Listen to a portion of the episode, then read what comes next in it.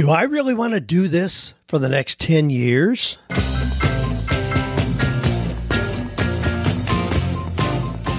Do you love your work? Do you think it's possible? Well, you're about to find out. It's time for 48 Days to the Work You Love with Dan Miller on the 48 Days Online Radio Show. Whether you need a professional tune up or a work overhaul, this is the program for you. Now, here's your host, Dan Miller. Well, here we are heading into Christmas, a wonderful time of the year. Hopefully, for everybody listening, we're going to be talking about some Christmas things, but also about questions that people are asking. Golly, do I really want to do this for the next 10 years? That's kind of a poignant one. We'll start out with that one. Here's some others we'll be looking at. I have a business idea of placing and maintaining bird feeders in my community. And we got an update. Last week I addressed a lady who didn't want to be a sleazy salesperson, but wanted to be successful in real estate. Got an update from her on what she's doing and how she's doing it. Pretty cool stuff. And somebody says, I'm almost 50 years old. I've had to go back to taking IT jobs again, driving Uber and other side jobs to pay the bills. You know, transition is happening no matter what. I mean, that's one thing we can count on. The workplace continues to be very volatile. Change is happening, whether you're doing something on your own or whether you're working for a company. Change is likely to occur. How are you going to handle it? Well, we'll be looking at that. Got a quotation for today. This comes from Farrah Gray, who said, Build your own dreams, or someone else will hire you to build theirs. So the question is, whose dream are you building? Well, our business partner today is FreshBooks. You know you can claim your free trial with them. Just go to freshbooks.com slash 48 days, enter 48 days in the How Did You Hear About Us section. Now, next week, this is going to be coming out on December 21st, next next week. I want to address I put up a question recently in the 48 Days Eagles community about what if you had a thousand dollars right now to invest in your business, what would you do? Got a ton of responses in there. Some really interesting things. Next week I want to unpack that a little bit. What would you do if you had a thousand dollars to invest? some people, golly, they, they shared really astounding kind of things that they would do to move them forward. So the question then, it kind of begs the question, golly, is it really that difficult to get a thousand dollars to invest in your business if you think it's important? So we'll talk about that as well. How to get a thousand dollars if it would really change the direction of your business and what you're able to do. Well, I want to address a question that comes from Elam. Yeah, we, I've got some good news. I'm going to save that because I want to go right into this question here today. Dan, I'm a member of the 48 Days Eagles. I listen to your podcast every time. I recently moved to Nashville. Two years ago, I started pursuing a home inspection business. I was raised Amish in Lancaster, Pennsylvania, have about 18 years of construction background. I love being in business, although it's had its challenges like anything else. The question is do I really want to do this for the next 10 years? I'm at the point in this home inspection business where I need to ramp it up and go full time or completely get out of it. The thing that I struggle with is I'm not sure if I'm completely sold out in this kind of occupation. It's easy for me to fall back to construction because it comes so naturally for me. The other problem is that so far I've not really made significant money on it yet, partly because I'm new and also up to this point I was just trying to figure out the business and see how it works. Any advice would help. Well, Elam, hey, thanks for your question. Man, I appreciate your background. I know the environment that you grew up in. Here's what I would do. I'd encourage you to make a list of 15 to 20 things you can do knowing your construction skills. I mean, sometimes we think the grass is greener on the other side of the fence. You know, do you have the ability to move into something else? Yeah, I'm sure you do. But a lot of times it makes sense to leverage what we already know, maybe just in a creative way to move forward. So I'd encourage you to make a list of 15 to 20 things you can do with your construction skills. So home inspection, certainly is one of those. You know, you can do that. I mean, you could do general construction. You could be a finish carpenter, or you could move into a specialized area like plumbing or electrical. Um, but, but you could also You decide that you're going to build gazebos or arbors. I mean, we've got a beautiful arbor that is right at the entrance to the nature trail here in our property. And it was built by a young Amish guy who that's what he does. He builds those beautiful kind of things. So, you know, you could do that. You could decide that you're going to build children's playground areas.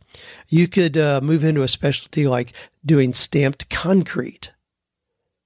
The we had a young guy that did our sidewalk here. I referred him to a whole bunch of other people, and he went on to be very successful in doing that. You could do water features. See, something real unique like that, still using your construction skills, but something that would have a high price point because it's such a specialized thing that not everybody else is doing. I mean, that's one of the things when you have a skill, it's easy to think, well, I could do home inspections. Well, there's a whole lot of people that have the ability to do home inspections. What is it that only you could do?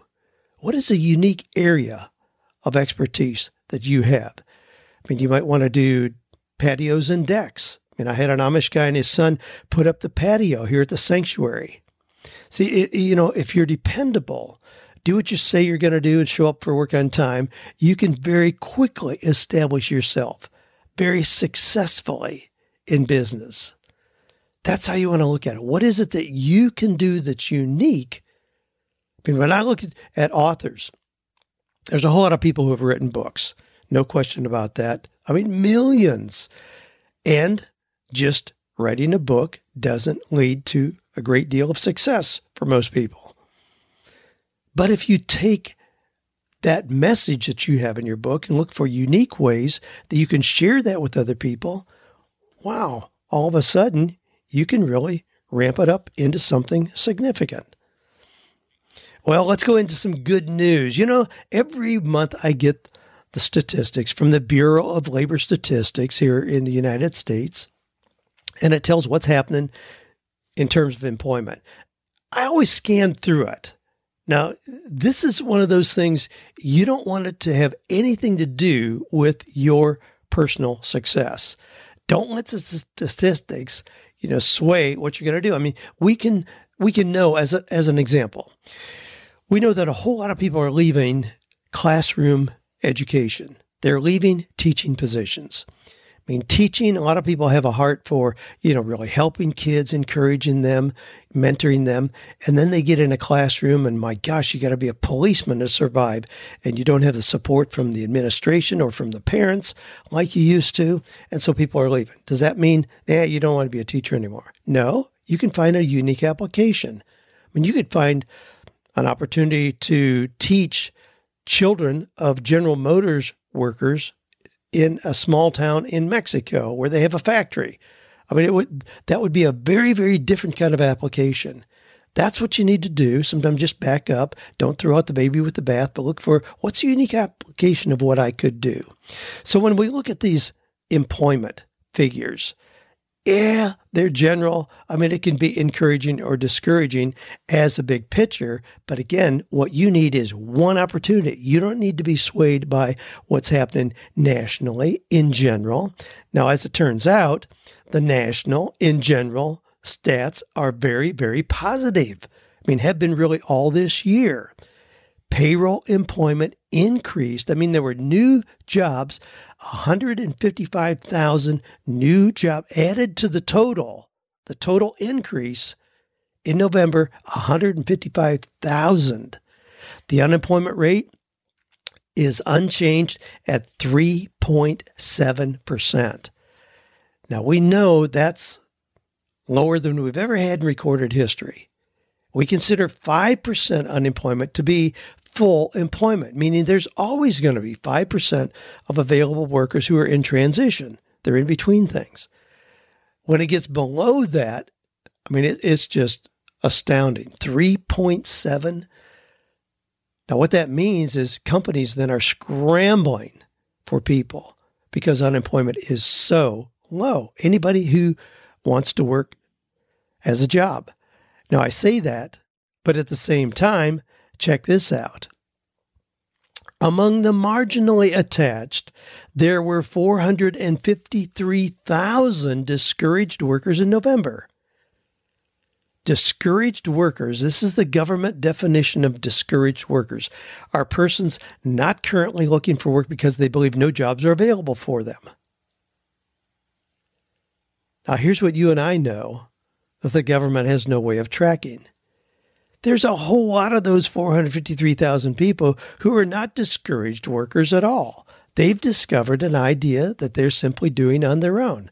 So they are a home inspector, or they started a little building company, or they're doing pavement sealing.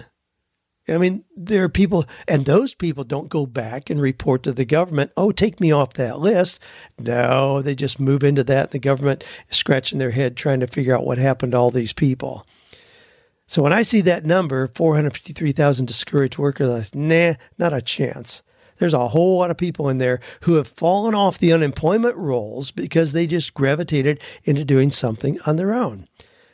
Now, here's some of the areas where there it really has been increase. I mean, healthcare employment that continues. That's always at the top of the list. I mean, it seems that as Americans age, baby boomers like me, you know, age, there's more and more healthcare services, more and more buildings being built to take care of the aging, more and more places going up that are, you know, nursing homes, assisted living, those kind of residences, independent living residences. So healthcare, yeah, obviously, always new opportunities there. Manufacturing. Sometimes we think that all the manufacturing has gone away. No, manufacturing added 27,000 new jobs in November. Transportation, warehousing, 25,000, retail trade, 18,000. I mean, obviously this time of year, that's going to go up really, really quickly. Lots of opportunities where you may just work the month of December. You can jump on, you know, I see the UPS and FedEx guys come around and they got helpers with them this time of year. You know, you can get a temporary job doing something like that if you want to. Well, after revisions, job gains have averaged 170,000 new jobs per month over the last three months. All right. If you need a job, there's never been a better time in history than to go out there, hold your head high, know exactly what it is you do that has value, and you're going to get opportunities. Incidentally, um, let's see. In November, average hourly earnings for all employees rose by six cents. The average hourly earnings for employees in America is $27.35 an hour. Over the year, average hourly earnings have increased by 81 cents 3.1%. Well, uh, for what it's worth, for what it's worth category. Again, the averages mean nothing. You go out, you do something that has value, you determine what the value of that is, and people are going to willingly pay you for that. Well, let's do some good news things here. Always lots of it. Hey, how about a homeless guy who found $17,000 in a brown paper bag. But this is one of those things, you know, you, you make jokes about it because you think, yeah, right, you know, in your dreams, like that one in a million. Well, the guy really did. I mean, there's a homeless guy stopped by. Um, let's see, where was this? Uh, the, okay, this is uh, yeah, in, in Washington, Washington D.C. Anyway, so a homeless guy stopped by his local food bank for a meal early one morning just a week or so ago, he found a lot more than just food outside their door. Kevin Booth had originally planned to grab some of the free baked goods that are left outside of the Sumner Food Bank for people to take when the facility is closed at night. Instead, he saw a peculiar brown paper bag sitting outside the locked front door.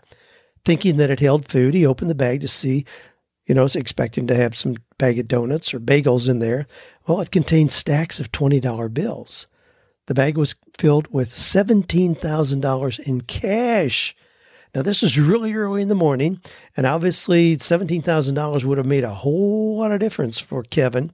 No one around at all, but the 32 year old says he knew the money would serve more people at the food bank, so he waited. He sat there for 45 minutes till volunteer Anita Miller opened, arrived to open up the facility.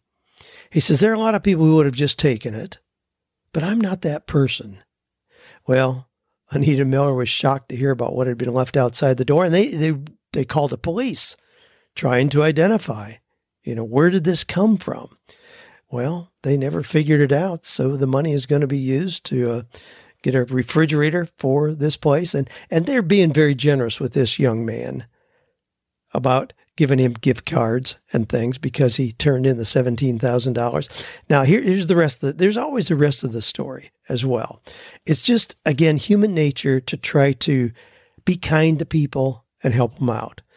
Not just this time of year. I mean, these stories are there any day of the year but right now especially. Well, this young guy said that he'd really like to have. Now he's a little mentally challenged, they say, so you know probably is not going to have some of the opportunities that most of us have. But he said he'd really like to have a VW van that he could kind of live in. Well, so they started a GoFundMe campaign. Now keep in mind, in the he turned in seventeen thousand dollars they set up a GoFundMe campaign to try to get him a VW van, and they set as a goal $17,000. I checked just a little bit ago. Now, this has been the last few days. I checked just a little bit ago, and there's $14,175 there. Now, I don't know who's going to go purchase the VW van, but trust me, I could go find a killer VW van for that kind of money. But uh, just a, a cool kind of circle there of goodness to have the guy find and turn in $17,000. And now kind people are saying, hey, they're going to get him $17,000 to get him something that he really wants as well. Well, Josh turned in this note about the donut boy. Lots of you have done that. This has been going on for some time, but I'll give you an update. But this is a little boy who decided he was going to give donuts to thank police officers all across the country. He's a 10 year old kid, fifth grader, Tyler. Uh, Carach says he's sick of donuts, but for good reason. The 10 year old has delivered, he's now delivered more than 700,000 donuts around the country.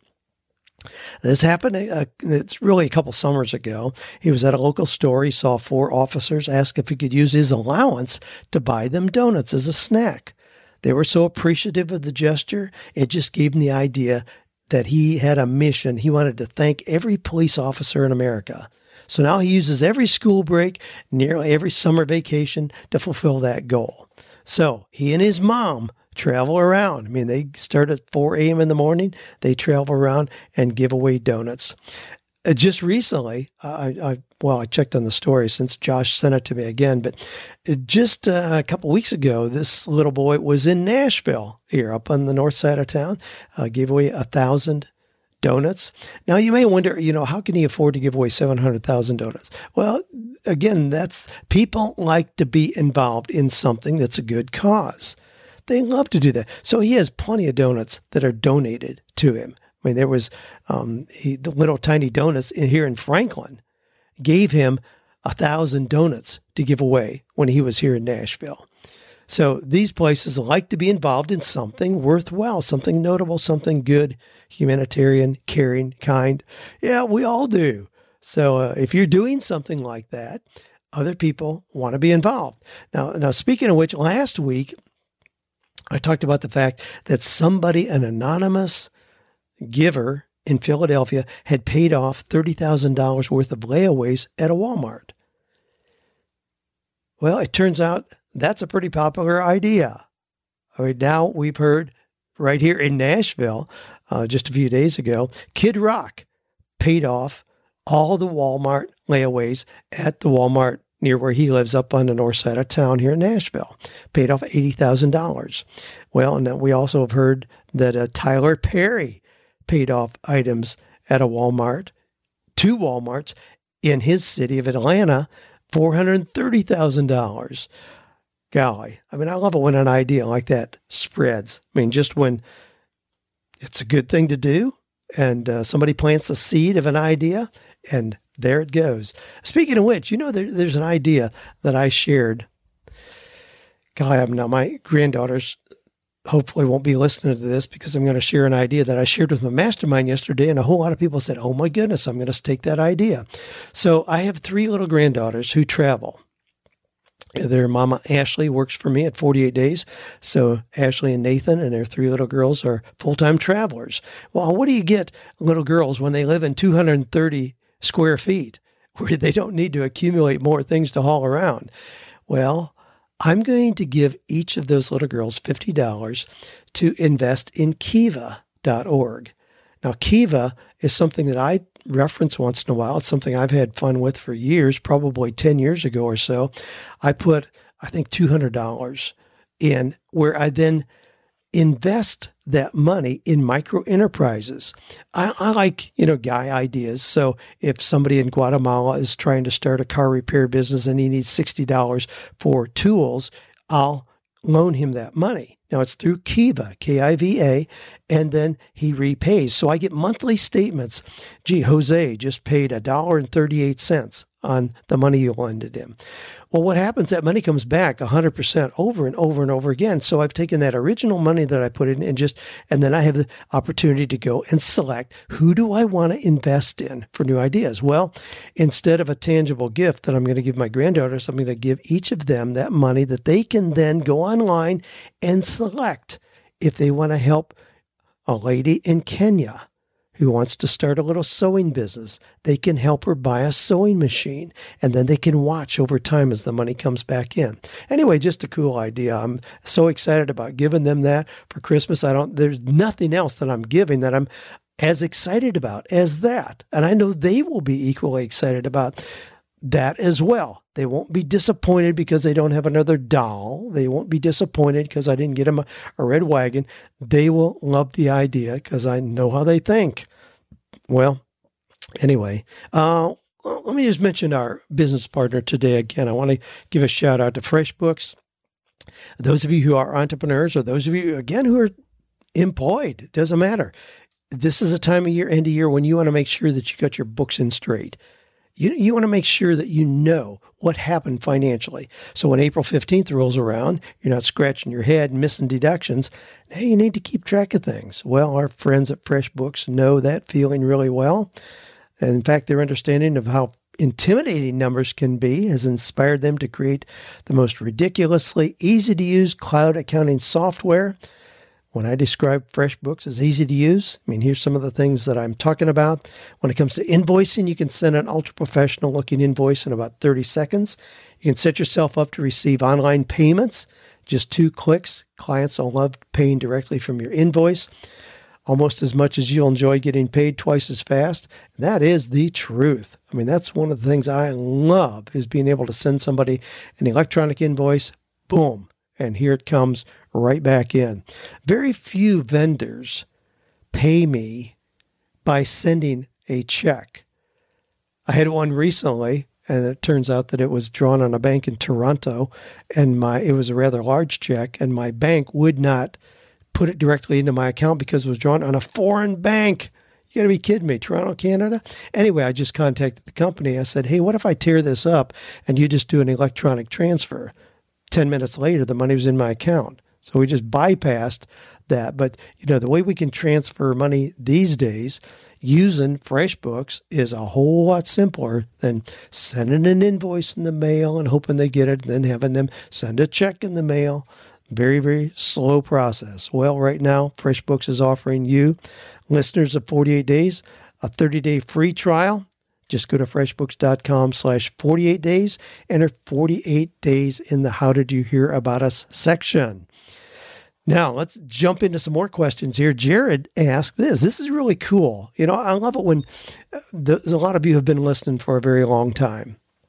And I started, boy, I should have had a celebration. I started the first podcast after being on radio, live radio here in Nashville for six years, then put up segments of my radio show as a podcast, the first one being in December, December 9th of 2009. So let's see, that means I just passed nine years. Yeah, just had a nine year celebration. Uh, never missed a week, but a lot of you have been listening for that long or some series of years in there. Anyway, Jared says, Dan, thanks so much for your positivity and encouragement. Your podcast has been a huge blessing to me for many years a while back, he says, maybe a year and a half ago, you read an email from a lady who was wondering about a business idea of placing and maintaining bird feeders in her community. The idea has intrigued me ever since. And now that I'm semi retiring, was wondering if you could guide me back to that episode or provide any insight into this idea. Jared, well, at first I thought, you got to be kidding me. I don't I have no idea what I talked about last week, let alone a year and a half ago. Well, I did. I did a quick search. Thankfully, just doing a word search, and I found exactly what you were talking about. It was in the December second, two thousand sixteen podcast. So it's a little over two years ago. And the lady's name was Lisa Underwood. And she said, Here's my idea. She said, I want to start a wild bird feeding service. I live in a large metro area. I would market to assisted living, nursing homes, rehabs, hospitals, corporations, stressing green company culture, possibly schools. I was a wildlife technician for the U.S. Forest Service for seven years. I'm a birder, member of the Audubon Society, Native Plant Society, and Society for Ecological Restoration. I have a degree in environmental studies. I'm still working on pricing, feeders, seeds, etc. Now, but here was her idea. She said she's homeschooling, um, has one college student at home, one still in high school. So, what she was going to do now, I don't have a follow up on this, but I had several people at the time who said, Oh, I'd like to do that. So, the idea is simply that, like at a nursing home or assisted living or at a hospital, you take charge of a small green area and have bird feeders there, or you refill the bird feeders, make sure they've got you know water and whatever they need there. I mean, what a beautiful, beautiful addition to a place like that. I mean, I would, God, if I owned a place like that, I'd go for that in a heartbeat. I mean, we have lots of birds here in our property, and certainly lots of birds here in the Franklin, Tennessee area, but that's pretty true everywhere. But to be able to set up places like that as an environmental beautification addition, golly, I love that. Yeah, Jared, jump all over that. Make it happen wherever you live. Let's say you're in Mesa, Arizona. So, absolutely, I'd love to hear how you took that idea and did something with it. And I do, I, I always love that when somebody takes an idea and acts on it. I love hearing these stories about people just got a seed of an idea, maybe from something that I shared that somebody else is doing. Boom, went out and did it yourself. That's the way, you know, that's the powerful thing about ideas. I mean, if you have a penny and I have a penny and I give you my penny, now you have two and I have nothing. That's not the way ideas work. I mean, ideas, golly, I mean, if I have an idea and I share it with you, now you have two ideas. Well, you have one idea, perhaps, if you didn't have any. I still have it, the, the idea anyway. I mean, they just grow, they multiply. That's the power of sharing ideas. And we, we and when we haven't the sense of abundance that most of you do. I mean, if you're listening to this, you understand the principle of abundance as opposed to scarcity. Scarcity is the idea that if I give you uh, my idea, now you've taken away from what I have there's not as, enough left. I mean, I, I've made most of my money. Well, I'm an author and a coach. So if I'm an author and I've done pretty well with books, if I tell other people how I've done really well with books, does that diminish the success that I have? Not a chance. It's going to do nothing but accelerate that. Same thing with coaching. I mean, I enjoyed being a coach very early on when coaching was a term we didn't really understand outside of the sports arena. And then so people were coming to me, How can I do what you're doing?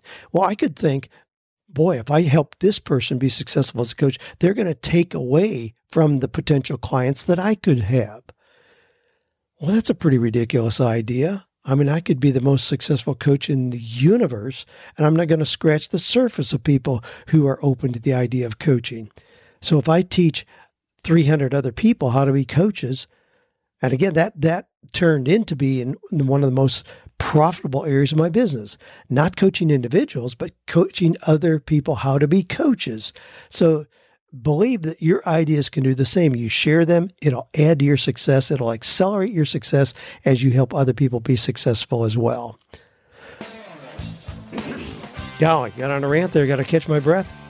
And just a quick reminder that the questions you're listening to here come from people like you. I love scrolling through questions. It's one of the highlights of my week when I open that magic mailbox. And that magic mailbox is askdan at 48days.com. So if you get a question or a success story, that you want to share? You know, tell us how you've taken an idea and acted on it this year. What have you done to improve your position, improve your time freedom, flexibility, income, you know, all of those things? You know, share your ideas. Again, it's just ask Dan at 48days.com. Now, last week I talked about, I, I, shared Roxanne's question where she said she wanted to be in real estate, but you know, the things they were telling her to do, she really wasn't comfortable with. And was there any way that she could be successful in real estate without being, you know, just one more person knocking on doors, you know, and pushing their, pushing their business card at you at a Chamber of Commerce meeting? Yeah, you know the cut, the type. Well, what she's done, I really love what she's done She's moved into real estate, but because of her background, and she said, and she reminded me, and I wasn't aware of this, but that I answered a question from her, I don't know, maybe a year or so ago, where she was working in a retirement center, a senior living resort. She was an activities director, kind of um, felt like it was a thankless, thankless position, and I confirmed that it often was there. And she decided to move into real estate, which is what she's doing now. But because of her affinity for elderly people, she wants to focus her real estate toward helping people who are maybe getting ready to move into a retirement center, but they need to sell their home. They need to know all the aspects of doing that well. What kind of financial decisions do they need to make? So she's going to specialize in doing that. She attached a um, Roxanne a beautiful brochure, and I love the things that you have added there that you're that you're doing. I think you got a great focus. Uh, Roxanne says, uh, to market my business, I created a brochure, see attached, which I put up at businesses around town. I tell these businesses I will give back to them if I get a client from leaving my brochures there. I almost, I'm also creating relationships with businesses and organizations that work with seniors and first time home buyers.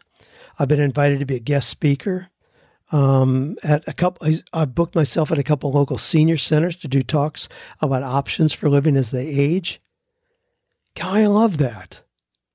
Now here's here's the thing. I mean that that's a great way to focus on your unique specialty rather than just being one more in a sea of sameness with one more real estate agent.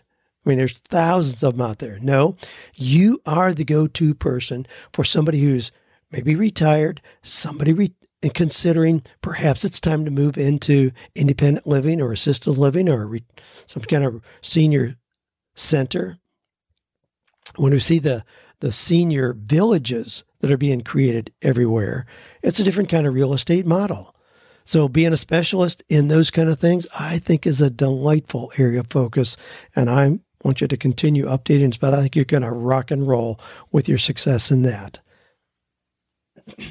Now, this comes from Kelly. Kelly says, About 12 years ago, my husband and I met with you in your office in Tennessee for a weekend of coaching. As we reminisce, we remember meeting you and being introduced to your wife, having bran muffins and a cup of 48 days coffee before getting started. By the way, we still make those bran muffins a few times a year. They are the best. From the beginning, we felt welcomed. My husband and I left that weekend with a feeling that we had a, a mountaintop experience. We weren't exactly sure how our lives would change as a result, but change it did. Your coaching planted many seeds that have since taken root in the form of a successful and growing business. In addition to launching our business, Read READ, Learning Educational Services, I published a supplemental spelling curriculum that meets the needs of students who have dyslexia, dysgraphia, or other learning disabilities. The instructor's manual has been accepted as the basis for a three credit continuing ed grad course at one of our local state universities. Okay, let me just insert. That is amazing. Again, talk about, I mean, doing something unique, very, very specialized, drawing on your background. I love that. Specialized spelling curriculum meets the needs of students who have dyslexia. All right, now Kelly says, fast forward to last week, I was approached by a major educational publishing company because they are interested in contracting with me to become either an exclusive publisher or advantage distributor of my curriculum. My program would supplement their flagship interventions. And from our initial financial conversation, sales are estimated to be quite large. I'm currently self published and don't have any expertise when it comes to contracting with publishing companies, agreeing on royalties, etc. I know I'd have to involve my lawyer before signing any type of agreement, but is there anything else you recommend that we do to research non negotiables or questions I should ask? Would you be willing to give us some pointers on this? Yeah, we probably need to have a phone conversation, but let me just comment. I mean, to start with, congratulations. I mean, what a cool opportunity to have this company approach you about being a distributor for the curriculum that you developed. I mean, that's a great way to go. Marketing is the real piece that makes us money, whatever we do. I mean, creating the content is just the first part. I mean, as as in books, when I mean, Mark Victor Hansen told me years and years ago, he says, Dan, everybody wants to write a book. And I tell them to go ahead and do that. Do a really good job. Now that you've got your book written, you're 10% finished. 90% of the success with a book is marketing, distribution, getting it out there. Incidentally, I'm revising my material at 48dayspress.com, where I've been reviewing manuscripts because it's been so overwhelming. I decided I don't want to muddle through all that. I'm going to just be a resource and refer people to all the amazing resources out there, professionals that we have in our 48 Days Eagles community. People like Kary Oberbrunner, who has Author Academy Elite. People like David Hancock, founder of Morgan James Publishing. People like James Woosley, who published the Time to Fly book. People like Jennifer Harshman, who did the editing in that.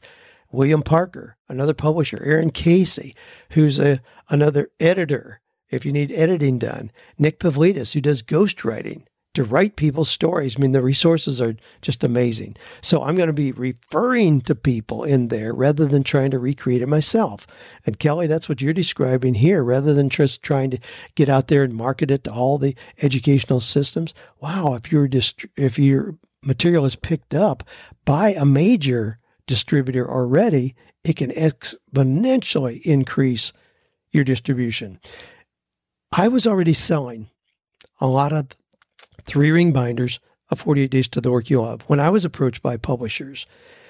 Well, I went from distributing that myself. I mean, we were packaging those things up a 100 at a time, taking them to the post office.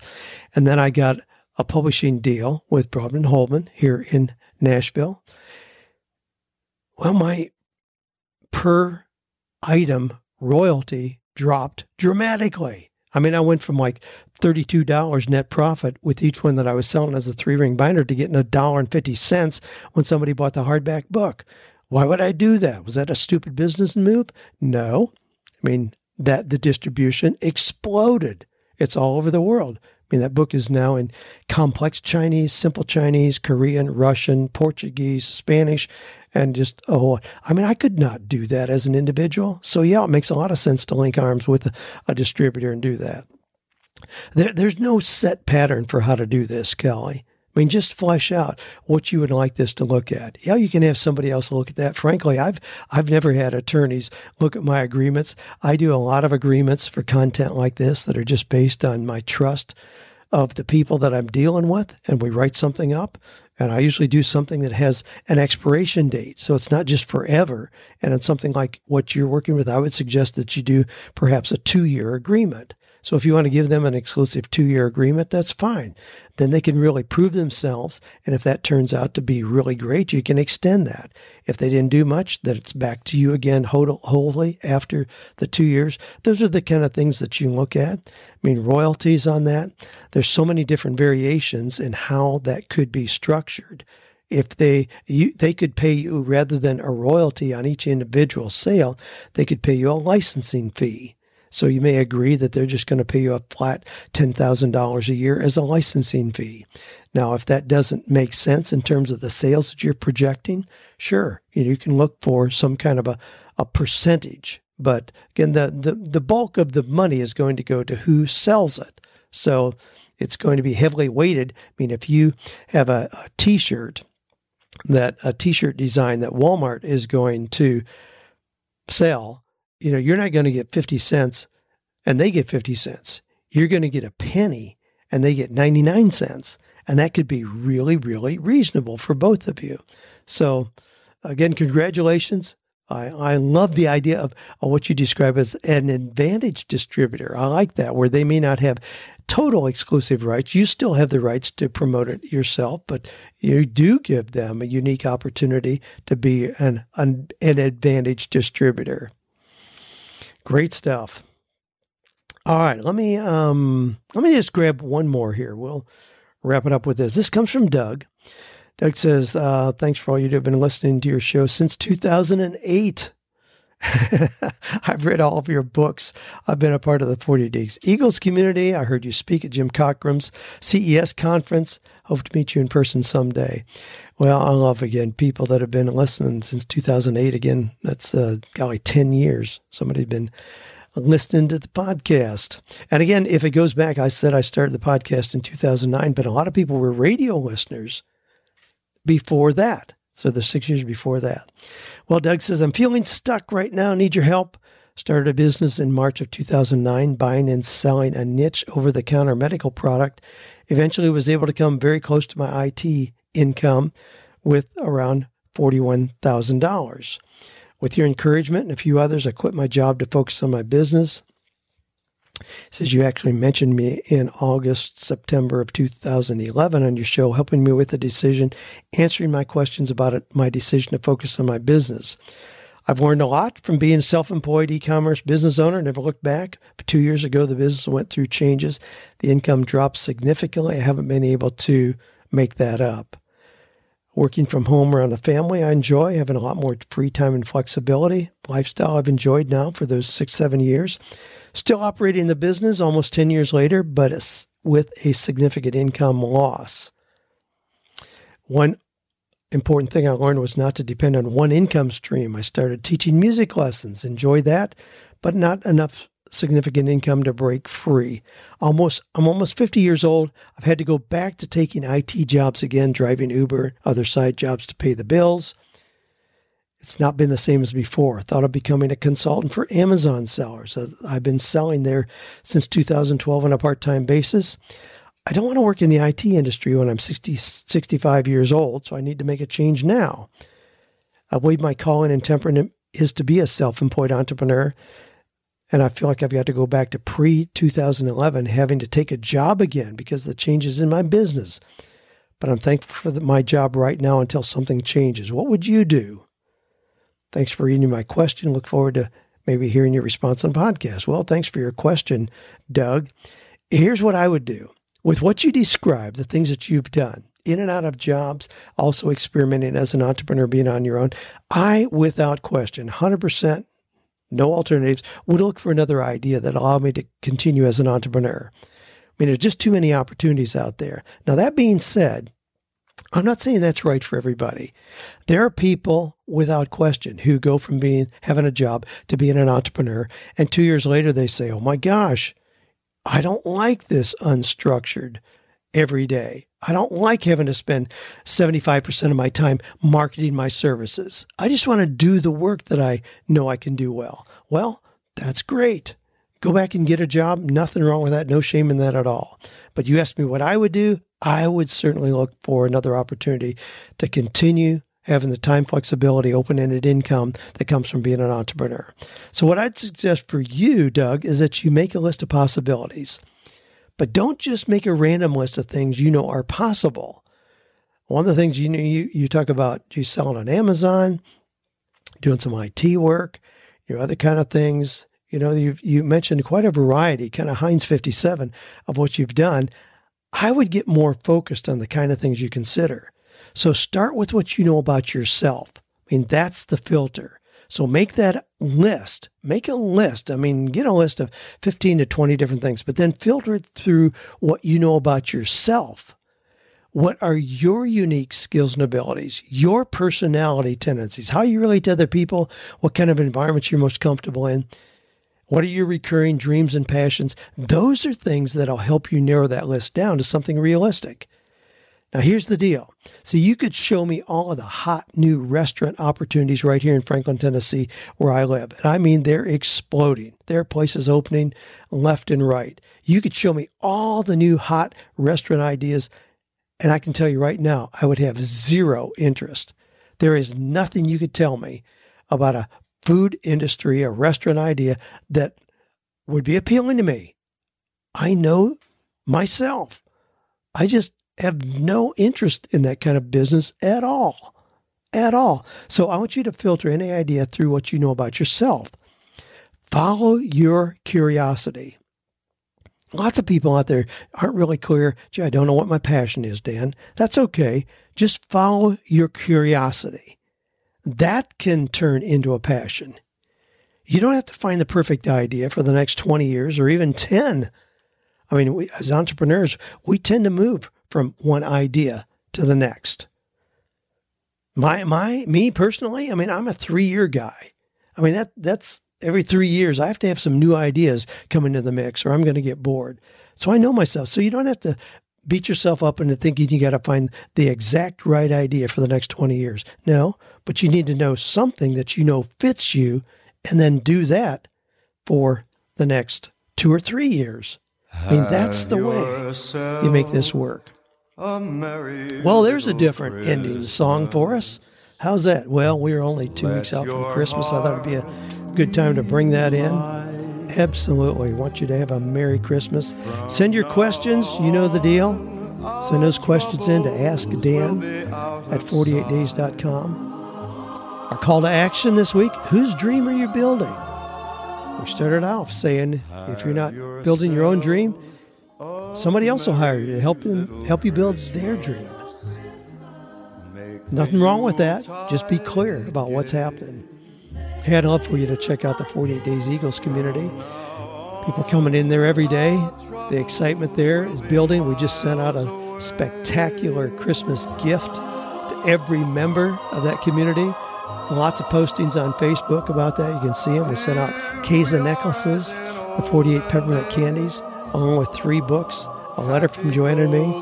Having lots of fun there. Just check it out, 48dayseagles.com. Well, I hope you are having a wonderful Christmas season. Did you find those opportunities to be kind, compassionate, like some of the good news stories we shared today? Well, I enjoy having you as part of this community. I consider this a real privilege to speak into this community, to interact with lots of you. As together we are finding or creating work that is meaningful, purposeful, and profitable. Hang a shining star upon the highest bough